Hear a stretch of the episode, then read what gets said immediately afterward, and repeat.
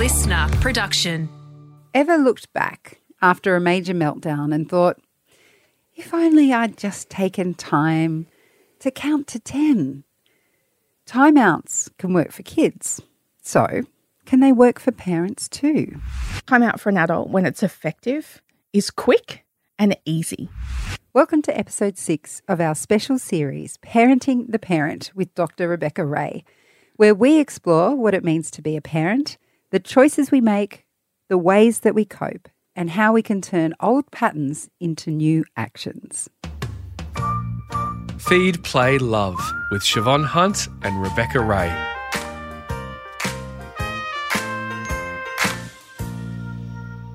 Have you ever told your kids to have a time out?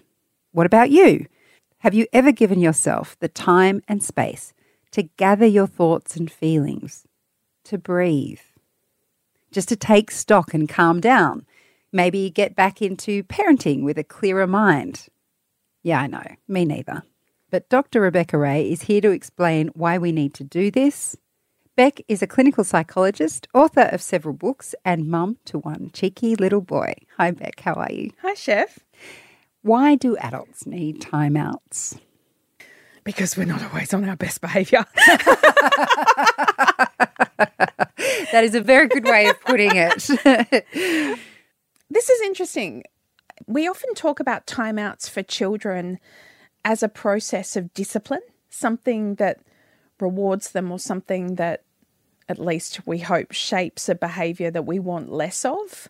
But in adults, what we're talking about is giving ourselves space to be able to deal with what happens internally when we don't want it to and that might colour our parenting, and then be able to gather ourselves and come back into the situation.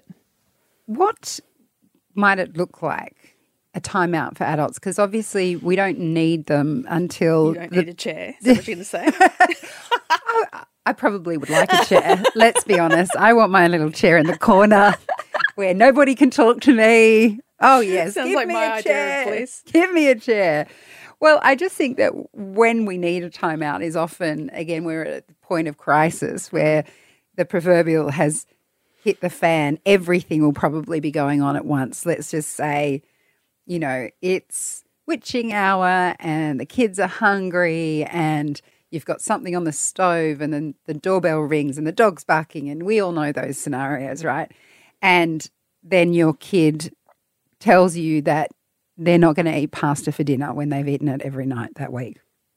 How long are we talking? Like, how do you actually make time for a timeout in that moment when it's all going on? Let's distinguish between timeout and burnout. We should probably just start there when we're talking about length of time. If you're parenting during a pandemic, you know, a sixty-second timeout for you as a parent might not cut it when actually you have been running on empty for months now, if not years, and you actually really need a decent break. What we're talking about for listeners is we're talking about that moment when you're not being who you want to be.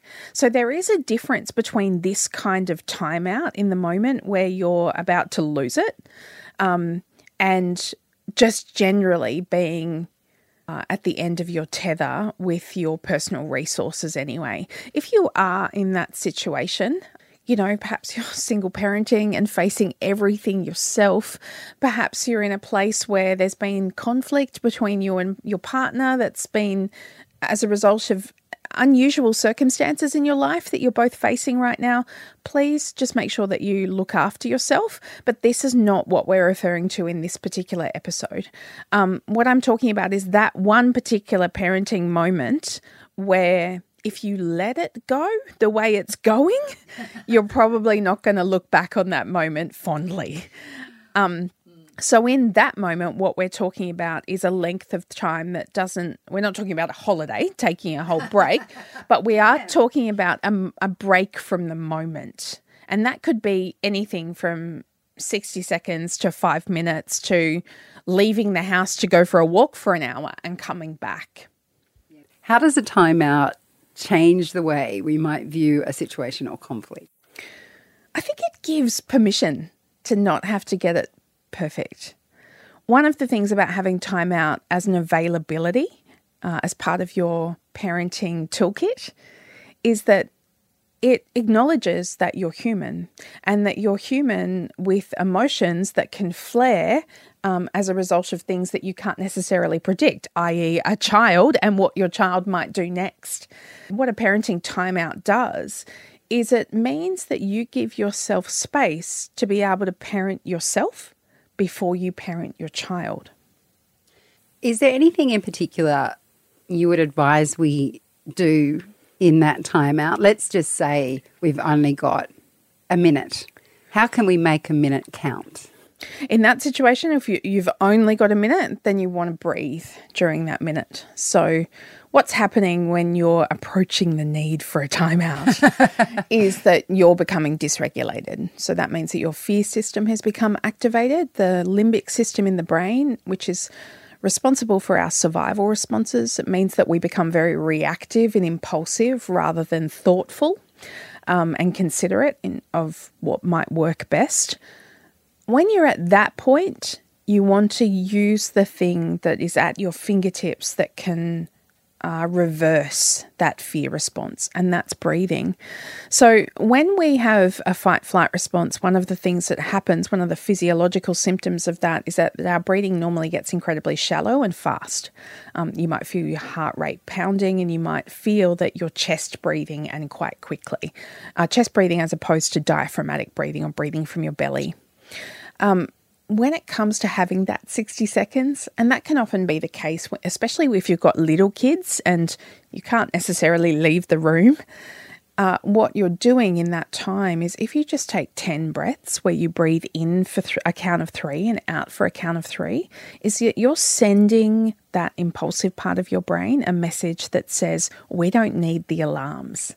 Thanks very much. Thanks very much for turning everything on and for being available for that level of response, but that level of response is not necessary. Now, it doesn't mean that you won't feel uncomfortable. It doesn't turn off all the discomfort, but it does create a space between the stimulus, the thing that's kind of set you off, and how you're going to respond to that stimulus. We all breathe, right? But breathing properly is actually really powerful. I don't think many people know that. So why is breathing so effectively? What's going on in our bodies and our brains? When we become dysregulated, our fear system takes over. So the part of our brain that's responsible for our survival instinct that you might have heard called the fight, flight, freeze response um, enacts a whole series of changes in our body that prepare us to either run away from the danger, to be able to fight the danger, or instead to shut down. Now, what happens as a result of that response or that instinct is that our breathing naturally increases. So it becomes usually shallow and quick. Now, that supports running or it supports fighting, but it doesn't necessarily support you to be able to think clearly in the moment. Breathing is so effective because it's the only symptom of the survival instinct, the fight-flight response, that we can control. So when you slow your breathing down, it sends a direct message to the fear system in your brain that says, we don't really need these smoke alarms right now. It's not really necessary. Your fear system then reads your breathing and the fact that it's calming down, and that can then undo the entire fight-flight response. Okay, so we've talked about how effective it can be, but do you have any tips on how to breathe in order to calm down, especially if we don't have much time? Yeah, absolutely. All you need is one minute. That's it. So take one minute and you can assume that one minute is around about ten breaths. So initially, I just want you to focus on breathing from your diaphragm, not from your chest. And then as you're taking those belly breaths, just breathe in for three seconds, hold if there's a hold in the uh, in between the inhalation and the exhalation, and then out for three seconds.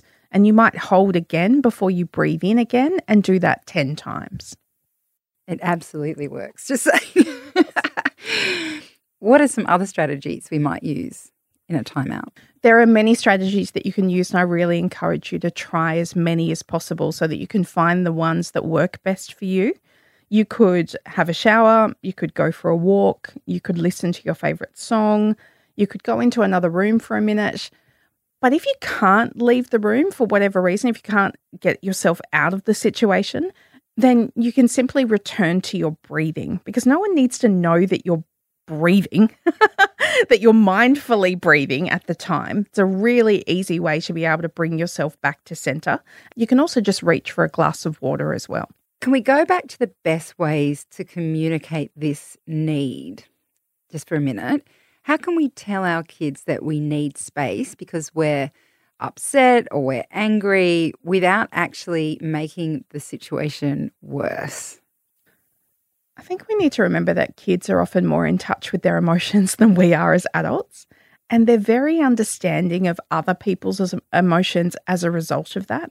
I think anytime we are emotional in front of our kids and demonstrate to them how we can actually uh, be okay with those emotions is a powerful teaching moment.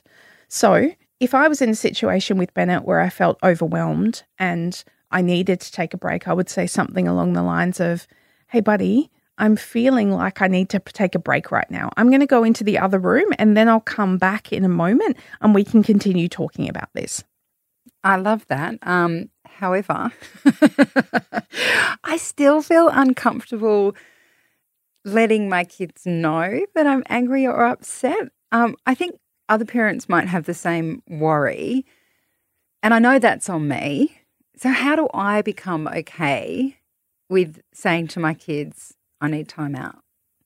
If you don't ever show your kids your own feelings authentically as they occur in the moment in real time, and then demonstrate to them how you regulate those feelings, then they don't get to see the most powerful teaching method that we have for regulation, which is modelling.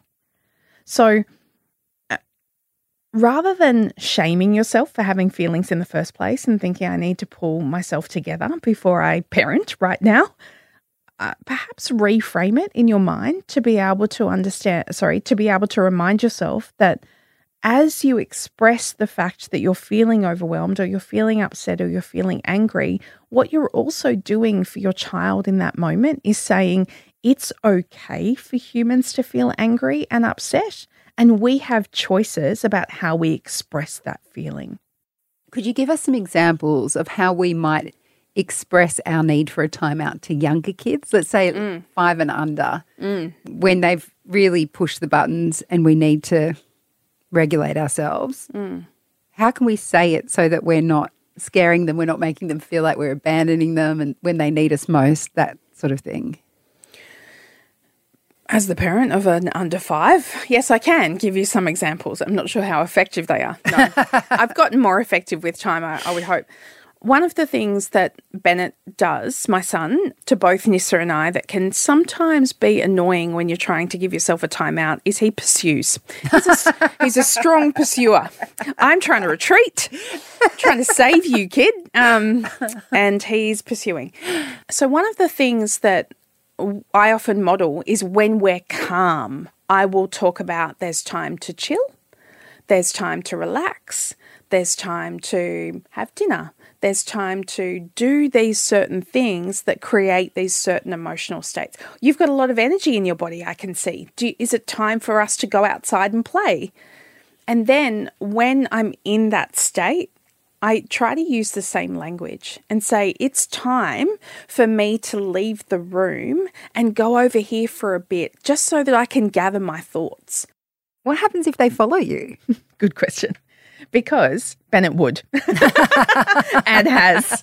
He's almost like a mini sales team. Like he's, it, it, that was just my first offer and now he's going back to try to negotiate further. Um, I think that it's important to understand what you need in this situation. If if you actually need to be away from your child to be able to regulate yourself, go to the toilet and lock the door. Um, and then it's about being able to just disassociate yourself if there's knocking on the door. um, if you can't necessarily remove yourself from your child to be able to do that, then it's about being able to go inward to regulate yourself. So again, we go for breathing, we go for drinking water, slowing down your speech is also a good one. If you can't trust yourself with what's about to come out of your mouth, take a glass of water and drink it. It just gives you a break in between, I'm going to yell at you right now because you're not giving me the space that I need, and just enough to be able to then take a sip and activate your left prefrontal cortex, which is your logical brain, to then perhaps make a different choice. Do you ever use mantras, like little things you say in your head? I know a friend of mine used to say when their kid was really pushing buttons that they'd say to themselves, I am older than you, I am wiser than you, I am the adult in this situation. And I tried it a few times, particularly when my son was small and wouldn't get into the car seat. It worked a treat because it really just helped to short circuit that kind of um, visceral response when they're being really full on. Yep. Um, again, this might be me being abnormal using psychological language because I do. It's just not with nice language like that. So I will actually say to myself, he doesn't have a left prefrontal cortex that's mature. I know, I know, right? It's worth laughing at. But they're the actual words in my head. Now, if we were to put that into language that we've been talking about throughout this series, it would essentially be he can't regulate. He's doing his best with the neural wiring in his brain that he's got, but he doesn't have anything else to work with.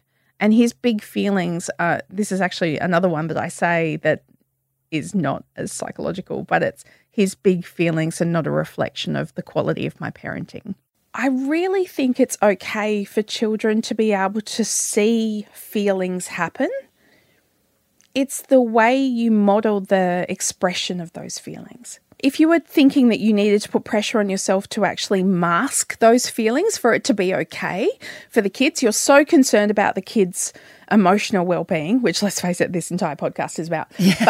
But it's then also stopping you from being able to model for them, when I feel like this, what do I do about it? If they only ever see, oh, mum felt a bit off and then all of a sudden she put a smile on her face and she was fine, they don't see the interim coping bit. Yes. And so I think this is where the language or the tone or whatever it is that you choose to use can be incredibly helpful, because you can then say, look, I'm not feeling great right now, and I, I can't say what I mean unless I take a moment to catch my thoughts or gather my thoughts or catch my breath. Yeah. And I think that's important. I think it's like I think it's important to be able to say I feel angry right now, because kids need to understand the social consequences in a social world, and that's that other people will have feelings and those feelings may sometimes relate to them, mm. but they don't necessarily need to take on the blame for the feelings. Yeah. I suppose the, the important thing for me in using a timeout when I'm angry, is that modelling? Is I want my children to know that anger is a another emotion. It's like any emotion. It's how we handle it or how we put it out in the world that is the thing that counts in our family. Yeah. So I I accept that anger is a difficult emotion because it's so powerful and quick and spontaneous, and how do you manage something like that? But I if I can show them that when I'm angry, the way I deal with it is to take myself away and yell into a pillow or yeah. breathe deep breaths or whatever. My whole problem with timeouts is what you said. Like, I am scared of them seeing my actual emotions and that upsetting them. Sounds like you're also scared, correct me if I'm wrong, but I, I kind of heard in there that you're also scared of leaving them and y- you abandoning them in an emotional situation, yes. and what impact that might have had yes. on them as well. Because I feel like my role is, so if that, the whole shiz is hitting the fan, in that moment I feel responsible for that. I feel responsible for allowing things to get to that point and not responding in a way that helps regulate everybody in the room. I mean, I'm not saying I'm a perfect parent, obviously far from it, from what I'm saying, but because I'm not a yelly parent and because I try to talk to them and regulate us and them all the time, when I do make a mistake, I can see how much it impacts them. Mm.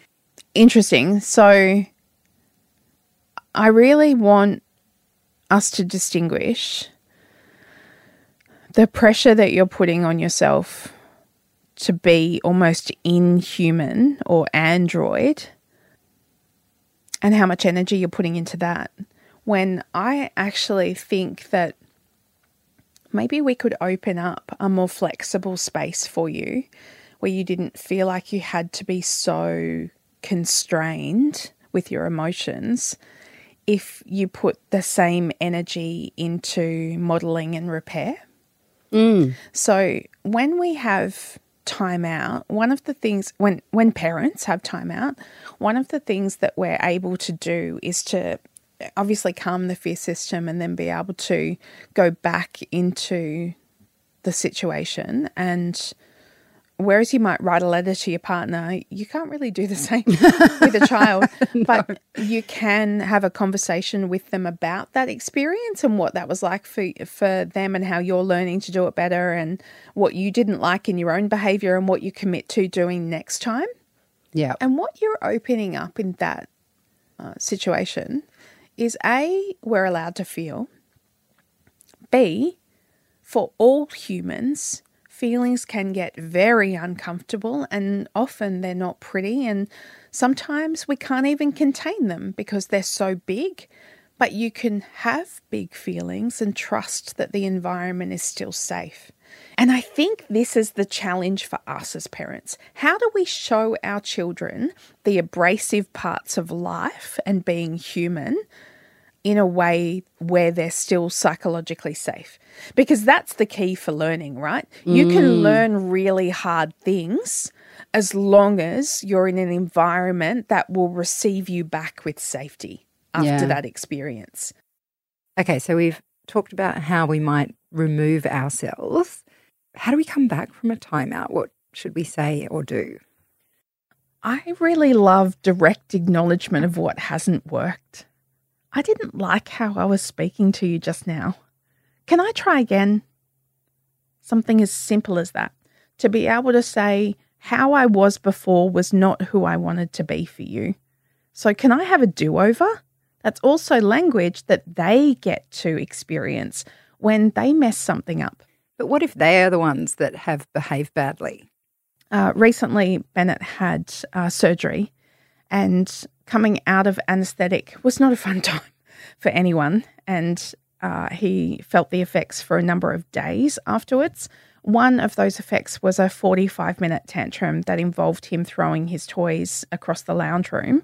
Now, he's not really a kid that – he's a boy, but he's not a kid that does that. He, it's not, not a normal way for him to express his feelings. And uh, he asked me to leave him alone in his bedroom. And I said, I'm not leaving you when you're feeling sad like this. I don't want you to feel like you're alone. So I'm just going to sit here and I won't look at you, but I'm not leaving. Now, once he had calmed down enough, he came to me for a cuddle. Um, which I had offered multiple times, but he'd rejected. And he said to me, um, I was throwing my toys because I was trying to make you angry, but you didn't get angry. You just stayed with me. Now, I think it's really important to remember that what your child is experiencing in a situation like that with you is what we refer to as co-regulation. You're actually providing the calmness in the environment, even if their behavior is out of control. What they then learn is, I can come back to you because you stayed safe the entire time. My behavior didn't mean that I'm bad and therefore make us unsafe with each other. Beautiful. Beck, thank you so much for your time today. Thanks for having me, Chef. That was our sixth episode in our series Parenting the Parent with Doctor Rebecca Ray. Coming up, dealing with grandparents. As the saying goes, you can choose your friends, but you can't choose your family. You might appreciate the way that your parents raised you, or you might want to bring up your own kids very differently. Either way, managing the grandparent relationship can be a delicate balance. That's on the next episode of Parenting the Parent.